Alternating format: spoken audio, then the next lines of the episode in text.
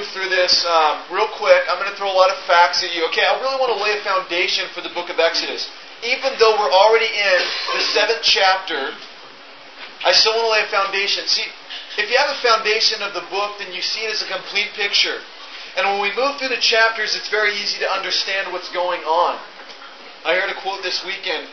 If you lay a great foundation for a book, the book teaches itself. And it's true. So if you can understand what's happening here in the book of Exodus, and if you can see the complete picture, then this book will be a piece of cake. It'll be a blessing. You won't be wondering, like, what is this and what's going on here? You'll see clearly into the text. And so we're going to move right into it. Let me ask the Father just to bless us one more time. Lord, I need your help. Please speak to your people. Ask in Jesus' name. Amen. Amen. This book, Exodus, is written by Moses, the author, Moses. Moses, the human author of the book Exodus. The book Exodus states that Moses wrote. There's a couple verses, Exodus seventeen and twenty-four and thirty-four. These chapters state that he actually wrote the book. Also, the Ten Commandments are said to be in this book of the Law of Moses. The Ten Commandments are here in Exodus. Moses wrote every book of Exodus, but this does not mean that he necessarily wrote every single word. Now listen closely. Jesus Christ, remember, he was the author of the Sermon on the Mount, but he did not write it himself. A little picture. But what is meant by Mosaic authorship is that Moses was the fundamental or real author in compiling compiling the entire book of Exodus. Moses, he may have used parts that are already written or already existed documents, but he was the one who penned it. He was the one who put it down. He was the one who brought it all together complete. The date it was written, this book of Exodus, fourteen forty B C. How do we know this? The date of the Exodus can be arrived from First Kings chapter six, verse one. You can just write this down and look it up later. A lot of facts that maybe you don't want to hear, but just listen. The, you can calculate at around fourteen forty-six B C, and this is how. The Exodus was four hundred eighty years before the time of Solomon began to build a temple. We know that Solomon began to build a temple in nineteen sixty-six or nine sixty-six B C. So add four hundred eighty years to that, and you will get fourteen forty or fourteen forty-six B C. This is how we get the number. It's likely that this time when Moses wrote Exodus that he probably wrote the entire Pentateuch. What is the Pentateuch? It's the first five books of the Bible, the Torah. It is Genesis, Exodus, Leviticus, Numbers, Deuteronomy. The first five books of the Bible, the Pentateuch. Some background on Exodus. Exodus is the Latin word which comes from the Greek word exodos.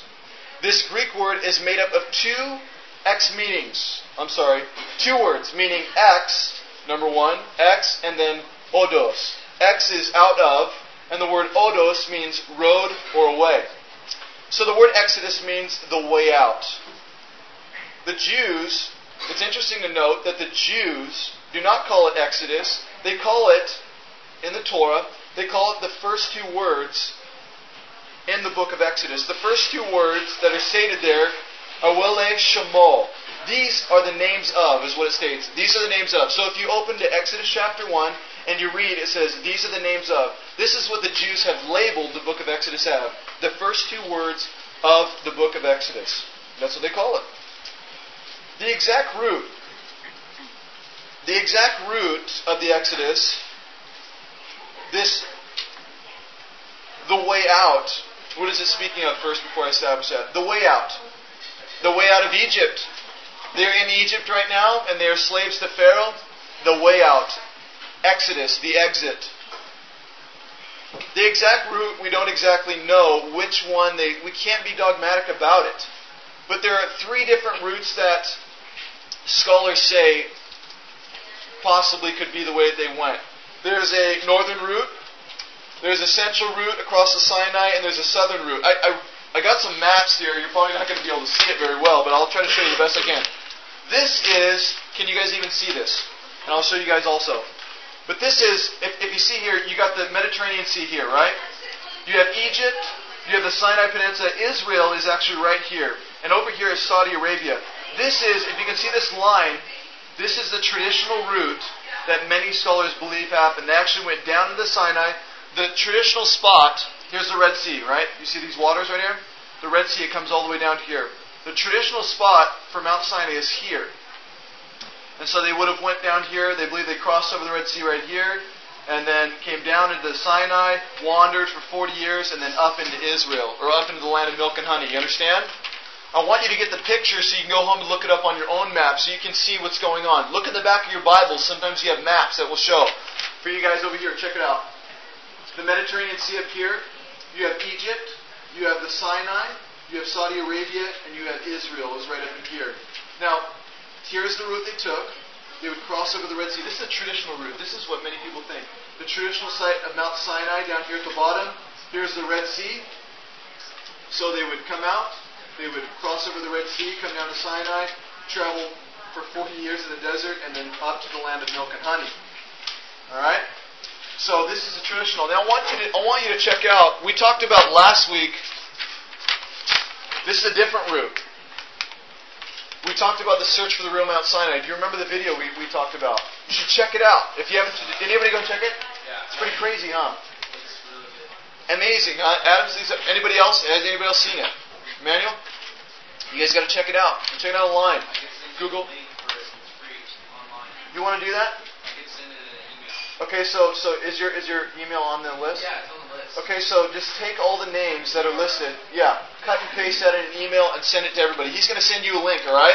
And so you can click on it, YouTube, Google, whatever it is, and you can check out. It's an amazing video, this search for the real Mount Sinai. Now, Paul says that, remember, Mount Sinai was there in Saudi Arabia.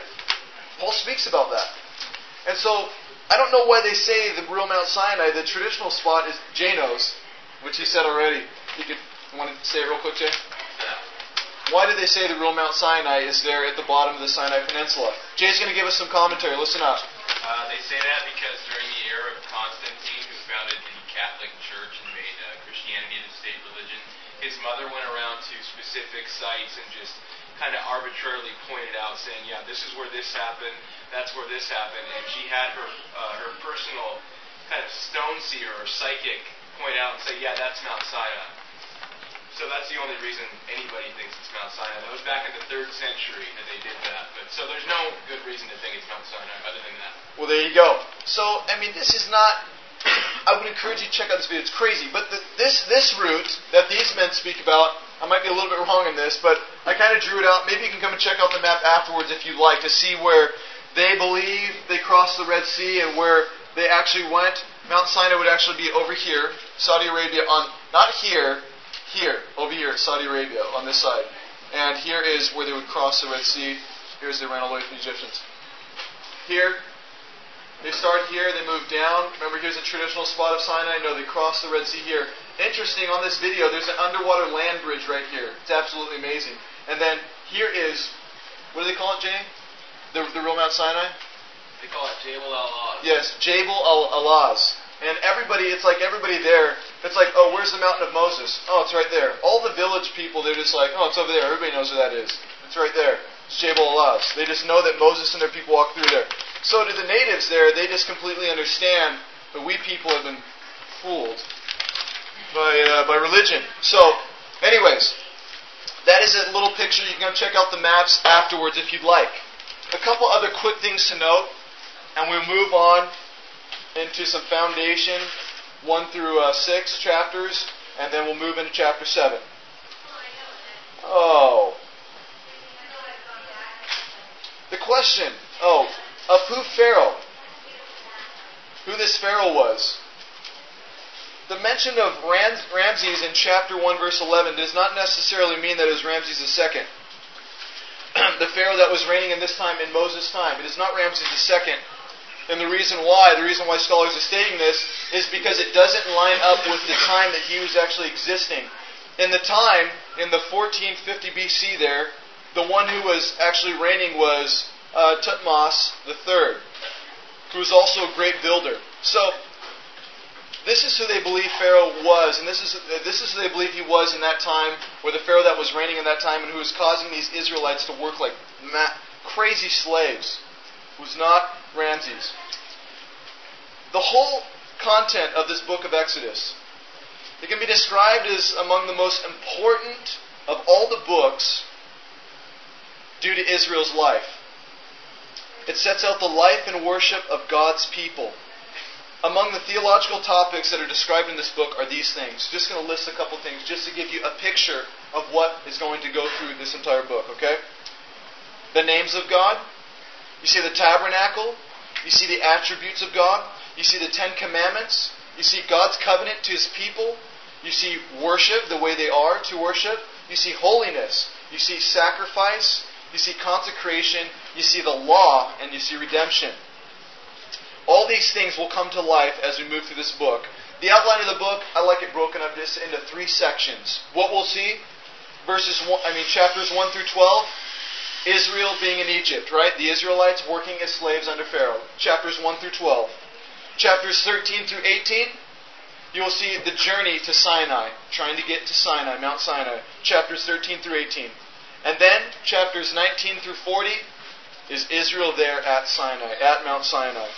Moses going up, getting the Ten Commandments, all the rest bringing it down, the tabernacle, all these things will unfold in chapters nineteen through forty. Man, it's a mouthful. But I want you to understand, again, what is going on. And if you didn't get all that, you can listen to it on Just Jesus Stuff dot com again. Or you should go and study yourself. Really look deep. Foundation is so crucial for a book that you are reading. How can you know what's going on? How do you know the picture? If an author writing a book doesn't give you a foundation of where they're at and what's happening and all the rest, how can you know where it's taking place and give you a picture of what's going on? You can't. And so it's important to know. We've moved all the way through six chapters already, and I was going to do a bunch of reading to catch us up. You know what? What time are we, what time are we looking at? Anybody have time? fifteen. I kind of, I think, you know what, I think I will. I'm going to bring us up to date, okay? I think this is important. This chapter, chapter seven that we're going to look at, it's brief. There's two things really big that happened in this chapter, but we'll read all the way through it. Unless we'll look at some cool points, but I want you to understand, everybody who's not, if you haven't read chapters one through six, then I'm going to read these brief things. brief. And uh, bear with me. Please just listen closely. These are just quick overviews of each chapter, what's happening. It's going to give you a quick picture of what's happening to bring the story up to date. All right, here we go. Exodus chapter one. Remember, in Genesis fifty, Genesis chapter fifty, what happens? Joseph dies. He passes away. So remember, he was in tight with Pharaoh. Remember, he's in tight with Pharaoh. He's number two in command, all the rest. Now what happens? We see here in the beginning of the chapter, chapter one of Exodus, the children of Israel come into Egypt. A new king comes into power over Egypt and takes over the land. The new king is planning out what he is going to do with the Israelites. The Israelites, they're growing rapidly. They were serving under the king and working in service very hard. The king of Egypt told the midwives, he said that if you're to have a son, the child is to die. But if the child is a daughter, then she can live. The midwives, though, these midwives, there's two mentioned, Shiphrah and Pua, these two midwives, they feared God. They did not fear the king. They did not fear Pharaoh. So they kept every single child that was born unto them, because these women were obedient unto God.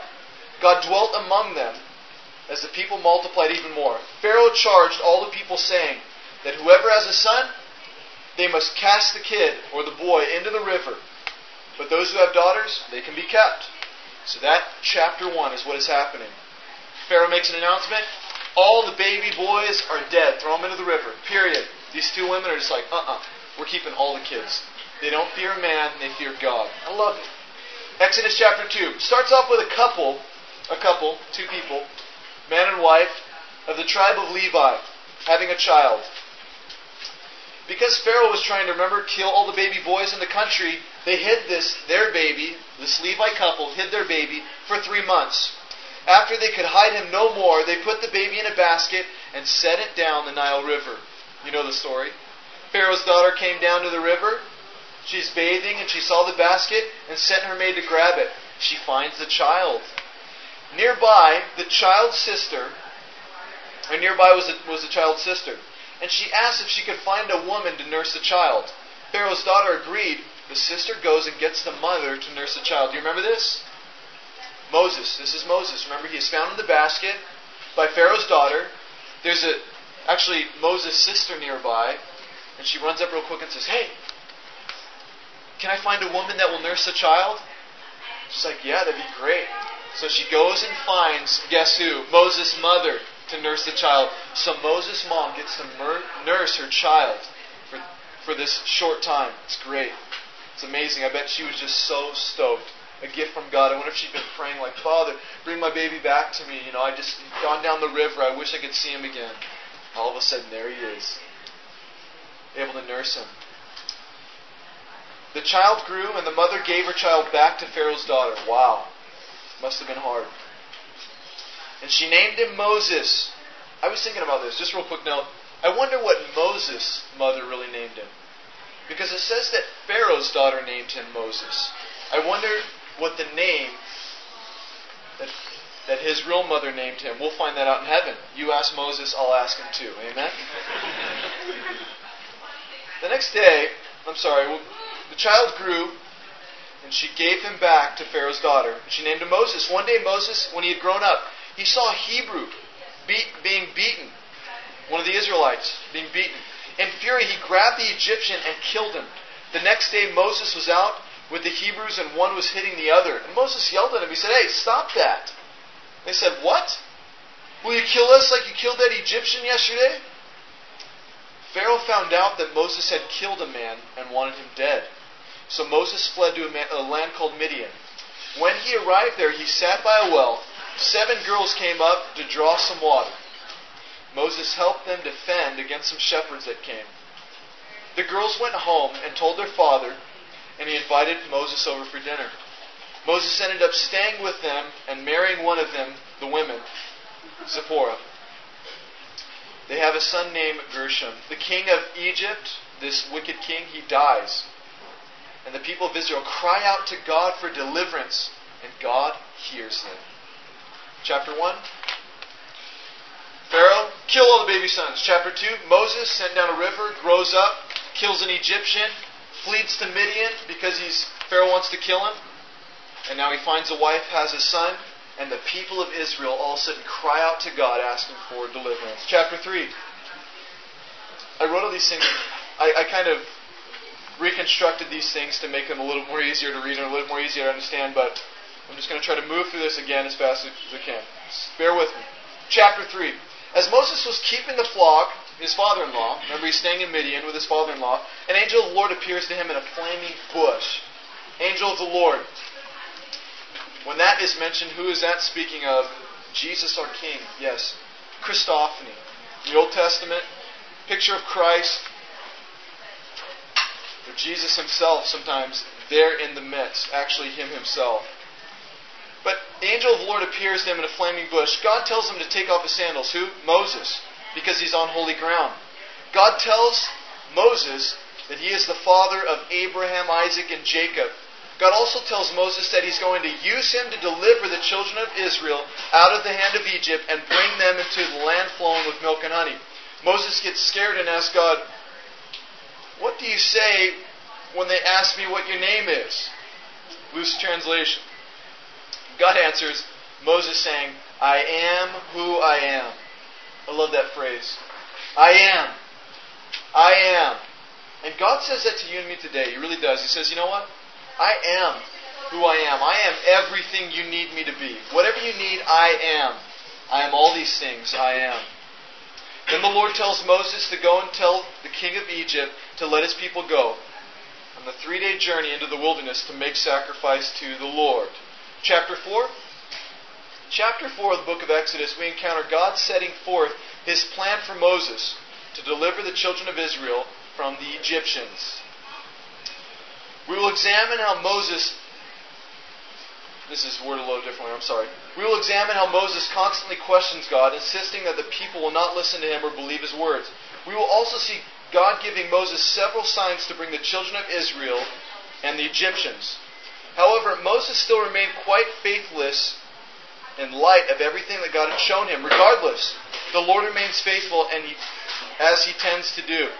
This chapter is a great illustration of God's power in his children's lives. God tells Moses three miracles: the rod to the snake, the hand to the leper, the water to blood.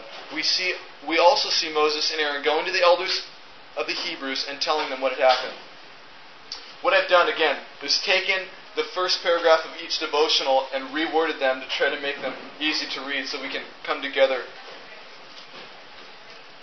and complete, I don't know, just, just really being able to see these, these chapters as a whole. I'm sorry it's taking so long.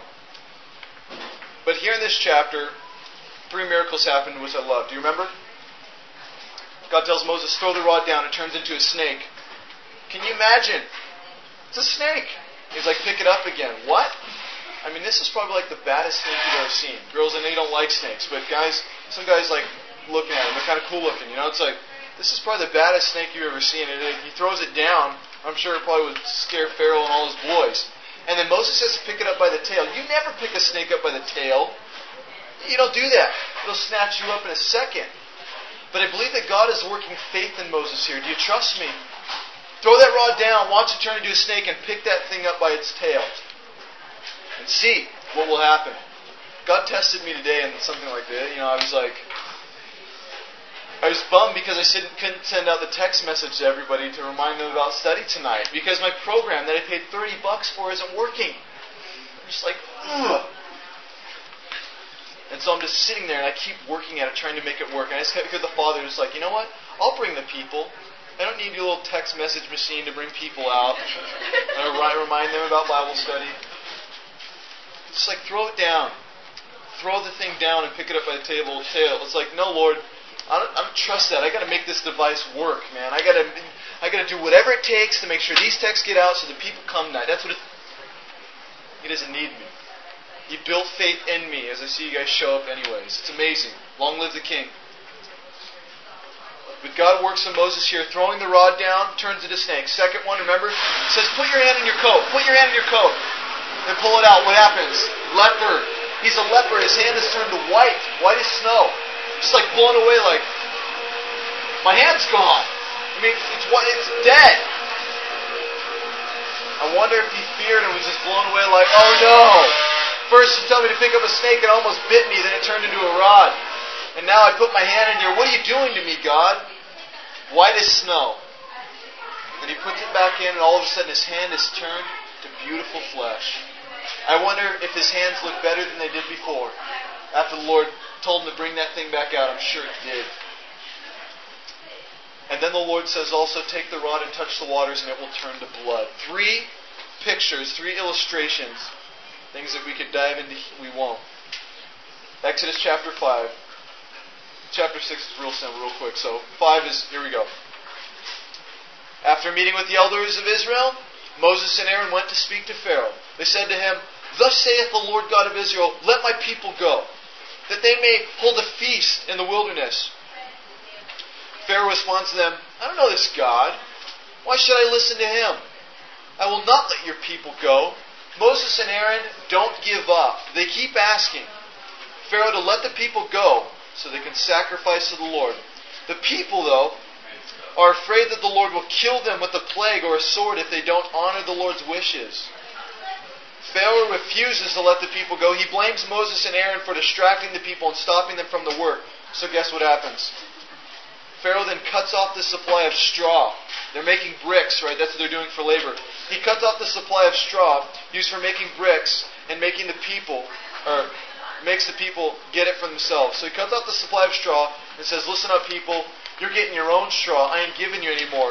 The brick you have to make, not only do you have to make brick now and make the same quota, but you have to go get your own straw. So the labor is heavy on the people now.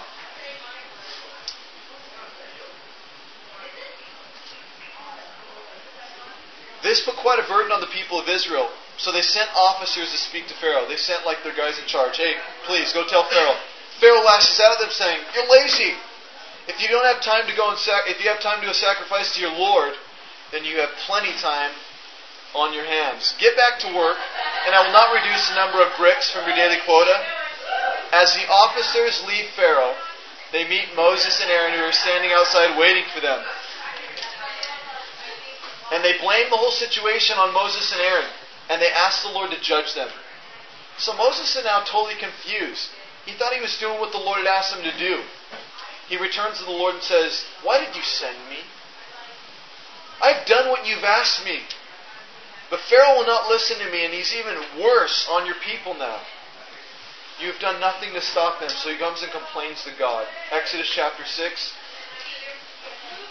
God continues to speak to Moses through the petition Pharaoh to free the Israelites from the bondage of, of, of the Egyptians.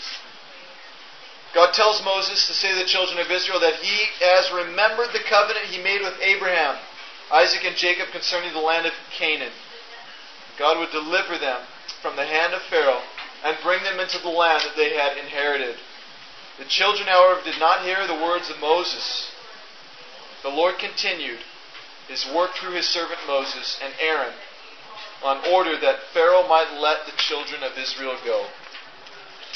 Alright. You're thinking, snap, Josh, that was a lot. I know, I know, I know. But why? It's because we are at the beginning of the book. And we must be on the same page. We must understand. We must have the picture of what's going on. If I can put it into a few sentences. King rises up, kills the firstborns, or tries to, sons. Moses, sent down a river, grows up, kills an Egyptian. The Egyptian, I mean, Pharaoh tries to kill Pharaoh, I mean, Pharaoh, Pharaoh, Pharaoh tries to kill Moses. Well, Pharaoh tried to kill himself, you know, because he was upset. At, no. But Pharaoh tries to kill Moses, so he flees to Midian. He's out there, he finds a wife, has a son. God speaks to him through a burning bush. Go, tell Pharaoh to let my people go. These are the signs you're going to do. Go talk to Aaron, your brother. And go talk to the elders of the Hebrews. And so he does that. He goes to Pharaoh, tells him what's up. Pharaoh laughs in his face. I'm not letting the people go. Bringing a heavier burden on the people because you did that. Bring it. No straw for them. They're getting their own straw and they're making their own bricks. Same quota. So the people are bummed out. They come and complain to Moses, blame it on him. And that's pretty much where we're at. Moses, Moses, Moses continues to go. That's a combination of Pharaoh and Moses. There's a lot of talking tonight. I'm getting lost here. Father, give me wisdom. Let's, uh, let's try to move into chapter seven here. I'm just going to be brief. Listen, my friends. Listen, I know Moses. I know. Listen. Maybe it's something else. I, what I want you to understand and what I want you to walk away with is understanding the text. But number two, I hope that God speaks to you in some way.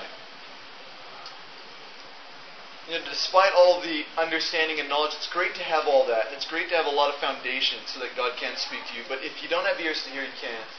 So as we move through this text, please gird up your minds with me.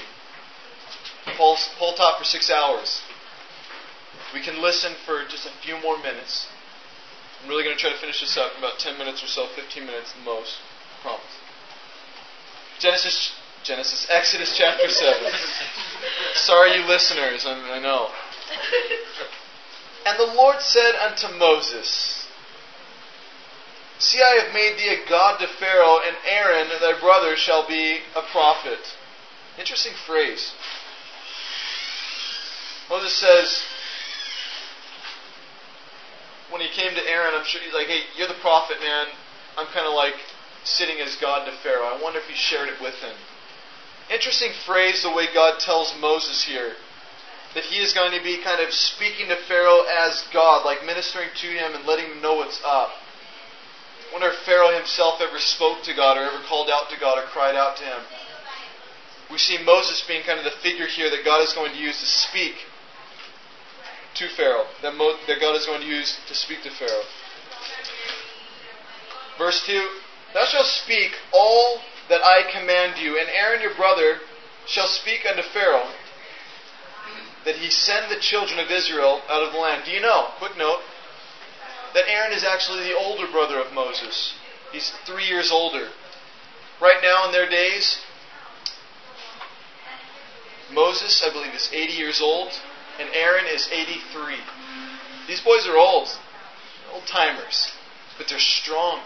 They're still moving full blast. I long for the day. I hope if we live that long and the Lord tarries, man, that we will be strong, moving forward, that not a day stops where we run from the King or get far from Him, but every single day we would continue running towards Him.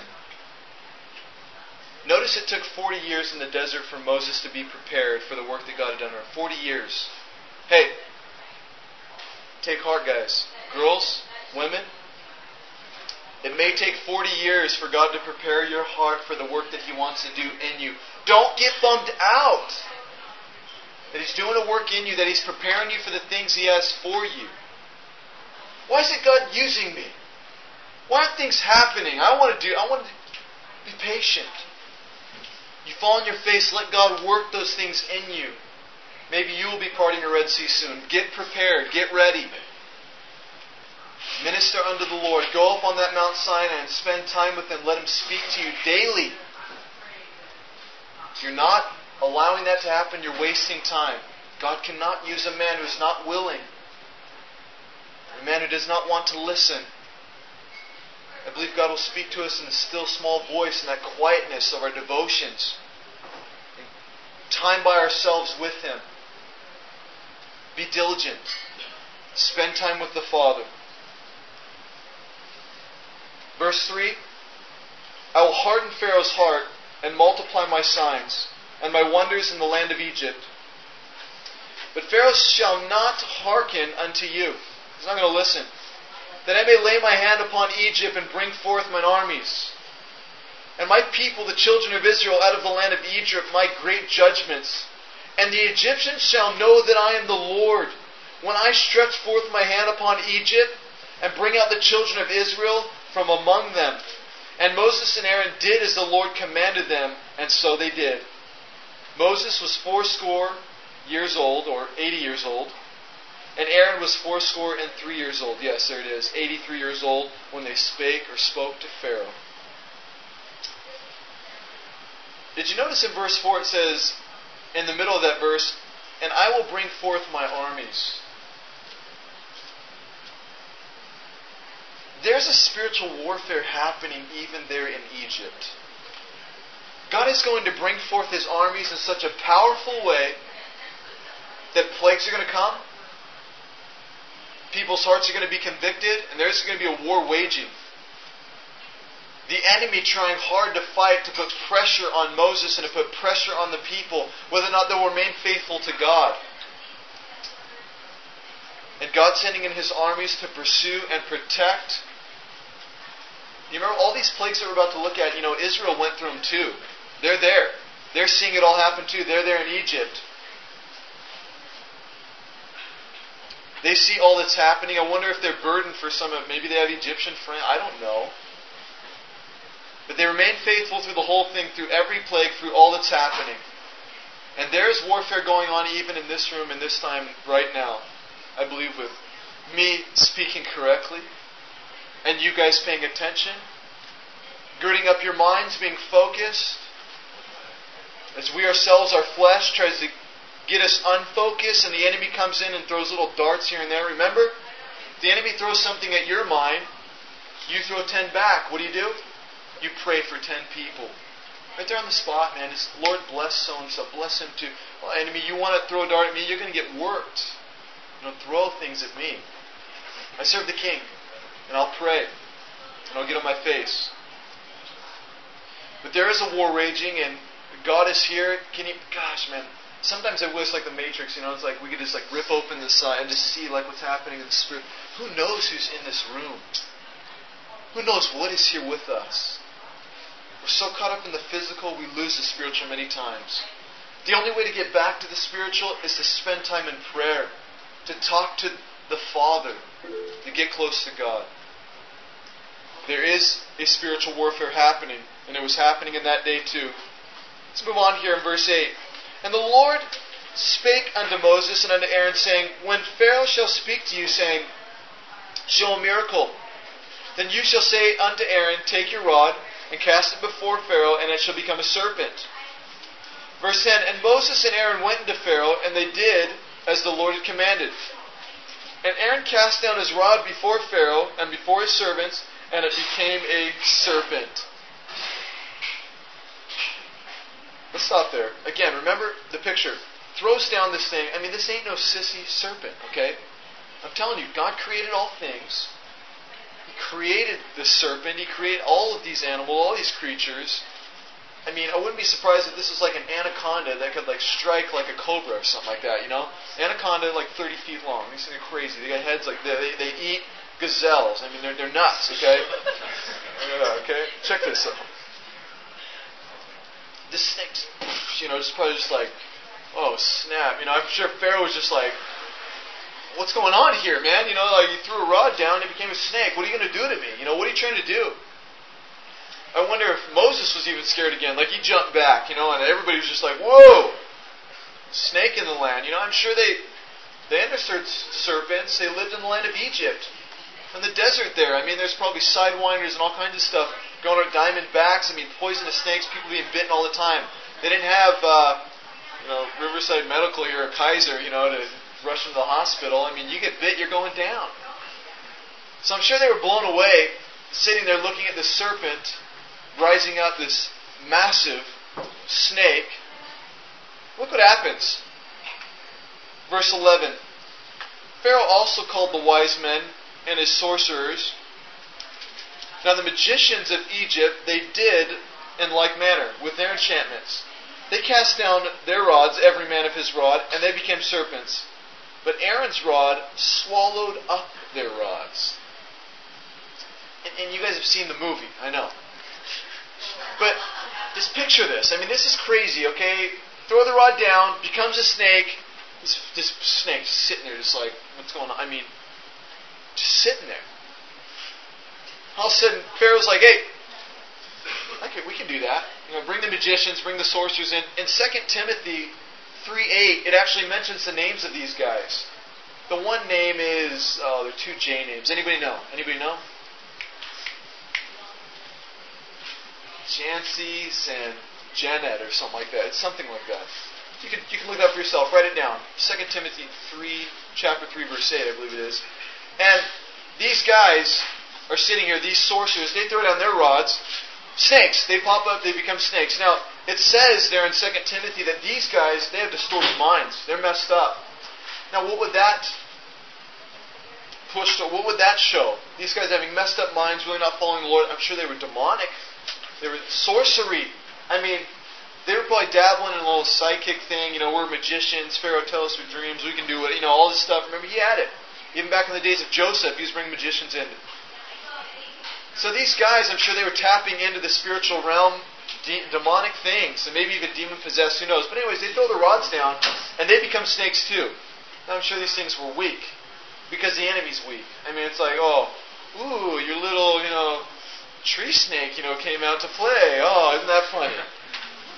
And all of a sudden, this snake is like, and Mister Anaconda, and it's just like, uh, just eats, he eats. He eats the other snakes. Now, that that's crazy. I mean, I wonder what was, I wonder if it was like, uh, I, I bet it was. I know, I'm reading into this, but it's okay. I bet it wasn't just like some little, you know how snakes like eat food, you know, they sit there and they sit there for hours, like pulling it down, and they're sitting there. No, I'm sure it was just like, yeah, it's just like they're gone. They're just like, they're they're completely gone, and Pharaoh's sitting there like, okay, um, that didn't work, all right? The magicians are sitting there like, oh, snap, the snake's going to eat us now, you know, like ready to run. We see this happening here, and, and, and Pharaoh's not moved. Notice, his heart is hardened. He is not moved by this. It says it there in verse thirteen, and he hardened Pharaoh's heart, and he hearkened not unto them, and what the Lord had said. Pharaoh's heart was hardened. Now it says, do you remember back in verse three, that God said he would harden Pharaoh's heart. Now, why would God harden a man's heart? That's cruel. You can't do that. God, you're hardening certain people's hearts? Like, that's not, that doesn't seem very fair. Now, I believe that God would not harden a man's heart that would not ever choose him. But God would never harden a man's heart that would not say yea and amen to Jesus, that would not bow the knee here on earth to Jesus. But what God will do if he looks at a man and sees his past, present, and future and sees, hey, this guy ain't going to ever choose me. He is not going to make the decision to follow God. He is not has not even one ounce in him to make a move in the right direction or even continue seeking after God, he's done. He's just going to manipulate and destroy and mess up all the days of his life. And so God looks at him and says, I will use you for, your, for my glory anyways. He hardens his heart, and now he's going to use Pharaoh, move him as a chess piece, and use it for his greatest purposes and his greatest glory. I wrote it in the devotional today, those of you who read it, speaking about this, how would God harden the man's heart, and still at the same time, Pharaoh still have choice in this. You see in the later chapters, just real quick, you see Pharaoh actually hardening his heart. It says that he actually sinned and hardened his own heart. Interesting. Him hardening his heart, God hardening his heart. What's going on here? Well, again, I believe that God is not going to ever force a man to sin. Like, would God ever walk up to you and say, you are going to sin right now. You're going to sin. I'm making you sin. Here you go. Let me take your hands and commit adultery. Let me take your hands and do this. No, of course not. God hates sin. He would never force a man to do that. But he would harden a man's heart after he knows that he has completely chosen to reject him, to pretty much give God the birdie and say, I am never going to choose you. I have nothing to do with you, God. And God will use him as a chess piece to further his kingdom. And he does that with Pharaoh, we see here, even in this chapter. He moves him to harden his heart and to rebel against the children of Israel so that God can show his power even more mighty and more great. You understand, the more that Pharaoh says no, the greater it's going to be when what? He releases those people. Harden, harden, harden. I'm not letting go. Not letting go. Not letting go. I'm not going to give in to you, God. I am not letting the people go. And then what? The day that it comes, it's going to be the most, the greatest thing we've ever seen in the history of Israel. Pharaoh's saying, get, get him out of here. Whatever. Get, get out of here. Okay? You guys have done enough. And we're going to see this happen. You know what? That's that's that's a little something for us, real quick. Talked about it again in the devotional day a little bit. Hardening heart. Do you know, guys, family, friends, listen up. You can harden your own heart towards certain things. You can harden your heart very quickly to the things of sin. If you start dabbling in a certain sin, you keep doing it, and keep doing it, and keep doing it, and keep doing it. Whether it be gossip, whether it be clicking on the computer, whether it be talking this about somebody or saying that or being angry, getting angry real quick, lying, stealing. You notice the more you do sin, the easier it gets. And it just becomes like second nature to you. It's like first, the first time you did it, it's like, huh. But now it just, it just, it just comes, it happens. You think a certain thing about somebody and it's no big deal. Yeah, they're a jerk, you know, whatever. And it just becomes easy. It's just second nature to you. You just do it all the time. Oh, yeah. Talk mumble under your breath. We can become hardened to our own sin. How do you get out of that? That's the question. This is how. Next time you fall into sin, every single time you sin, I would encourage you. Every single time you sin and you catch yourself, ask for forgiveness. Ask for forgiveness. Why? Do you need to be forgiven? Oh, God has forgiven you of all your sin. You don't need to continue asking. Like, Josh, if I don't ask for forgiveness now and I die, am I going to hell? No. It's forgiven. It's been paid for on the cross. But what is forgive? What is saying? What is confessing? What is that for? It's to remind you that you've sinned and that sin is wrong. And then to remind you that God has forgiven you and set you free and to, to stir up joy within your heart. Like, man, you're a great king. You forgave me again. That's awesome. Nobody has done that to me in this life. So next time you sin, you remind yourself, you, every single day you think about thought, the enemy comes in to forgive, for, forgive me, Father. And you will start to understand how much you are forgiven, number one, and have a great understanding of the grace of God and how awesome He is. But secondly, you will become more sensitive to the things of sin. Next time it jumps up,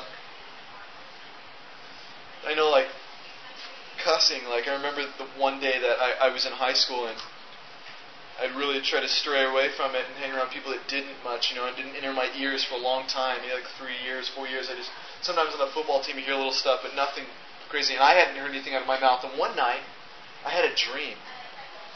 And I was in my biology class for some reason. This girl was like yelling at me about the Bible because I used to go in there and just cause issues.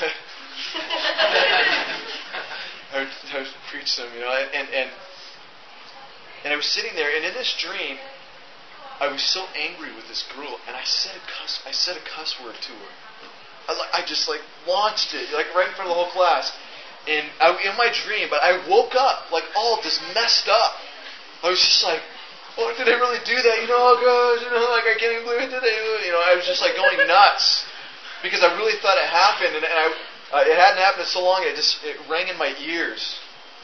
I hadn't heard my voice say something like that in a long time. I used to have the worst mouth on me, but the Father's delivered me from that. I praise Him. But now it's weird to my ears. You know, it doesn't work. It's because I strayed far away from it. And that's just a small thing. There are things in my life, too, that I need to ask for forgiveness daily. Moment by moment, second by second. Keeping my mind in check. Keeping my heart ready and focused on the Lord. And you need to, too. Don't let your heart get hardened towards things or people. What about forgiveness? What about forgiving people? It's hard. But you know what? I've noticed even in my life. Again, another illustration.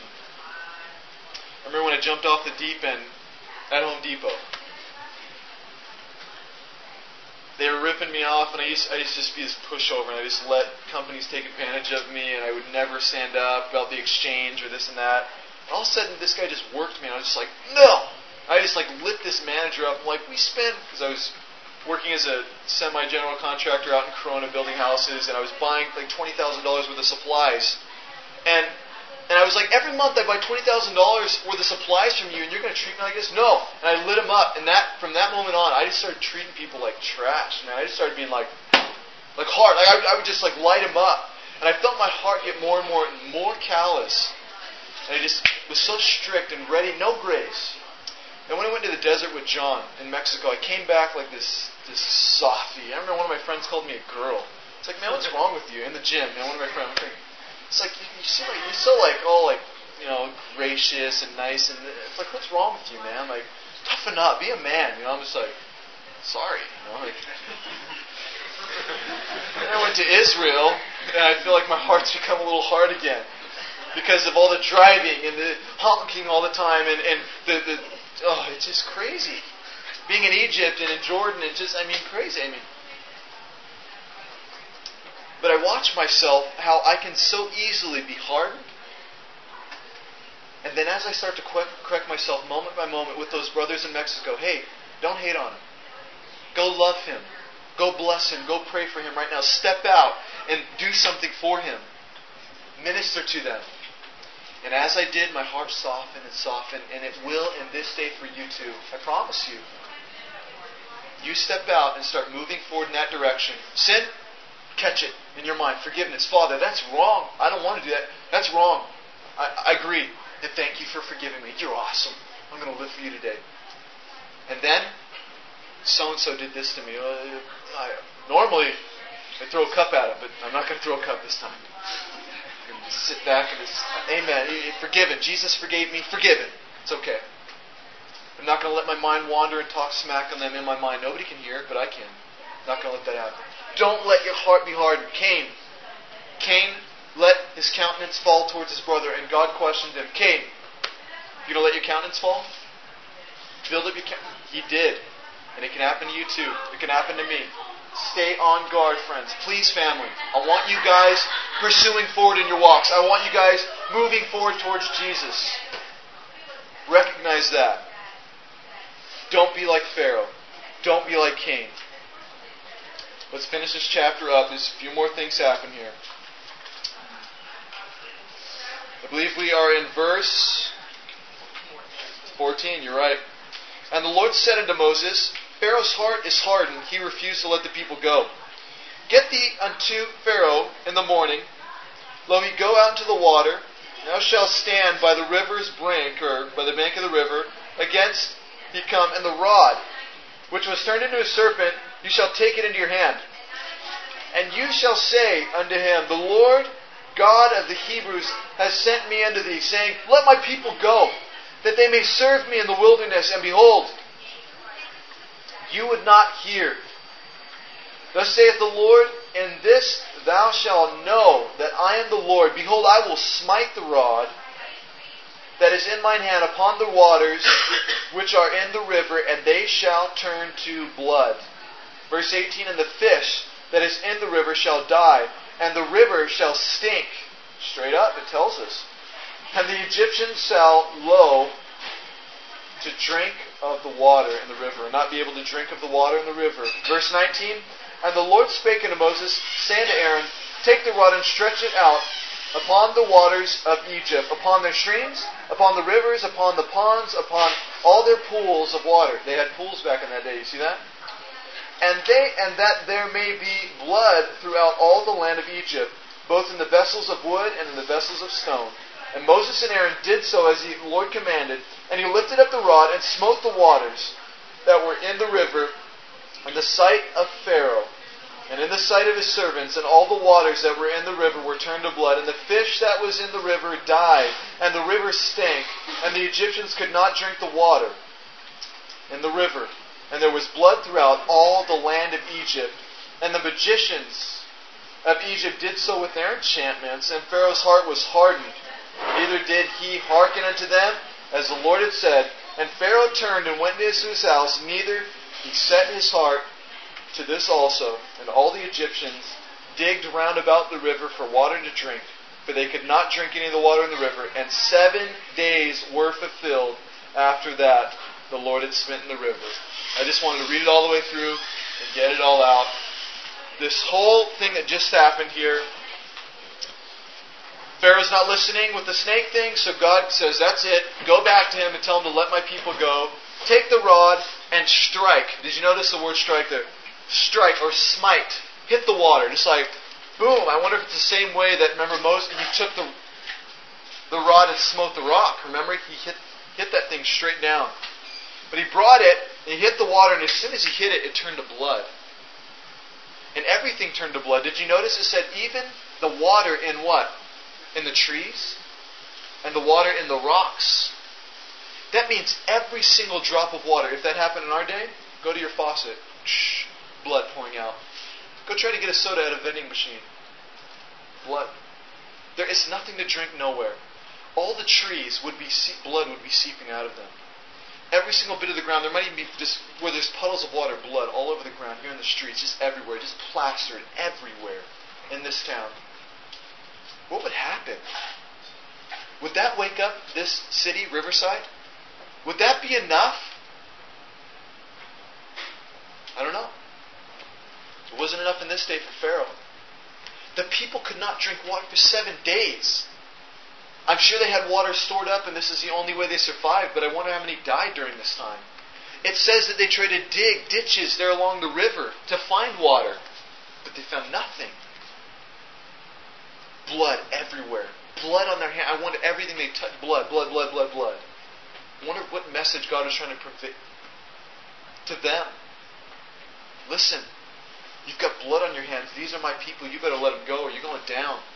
Maybe this is the blood shown about the blood that's about to be shed. The firstborn being taken, as we'll see. If you don't let my people go, blood is going to come. This is a preview. And that's an eye-opener for me and for you. If we do not listen to the voice of God, blood will come. What do you mean, Josh? If we run from the king, before we know it, again, we will be in a bloody mess. If we run from the king, we're going to be in a bloody mess. What do you mean? What does sin do to you? Look at the cross. Sin crucifies you. Sin messes you up. Every time you sin, it's like slitting your wrists. Before you know it, there's blood everywhere, and you're wondering what's going on. How did I get here? Run from sin. It'll mess you up. Don't harden your heart. Run from that. Run towards the king. You have two decisions every single time sin comes to you. Run to God or run to sin. And if you want to be a bloody mess, then do it. And you'll be wondering for seven days, the repercussions will come and haunt you. Why did I do that? That was lame.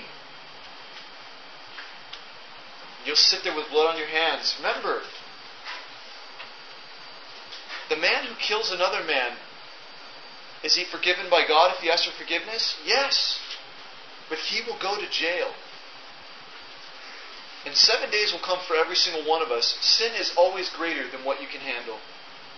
If you fall into it and you go for it, it's going to be greater than what your mind thinks the repercussions are going to be. I can handle this. It's no big deal. It's just a little something here. It's always greater. Do not let the enemy allow, do not allow the enemy to rip you off. Do not allow him to laugh in your face and mock you. Stand up, friends.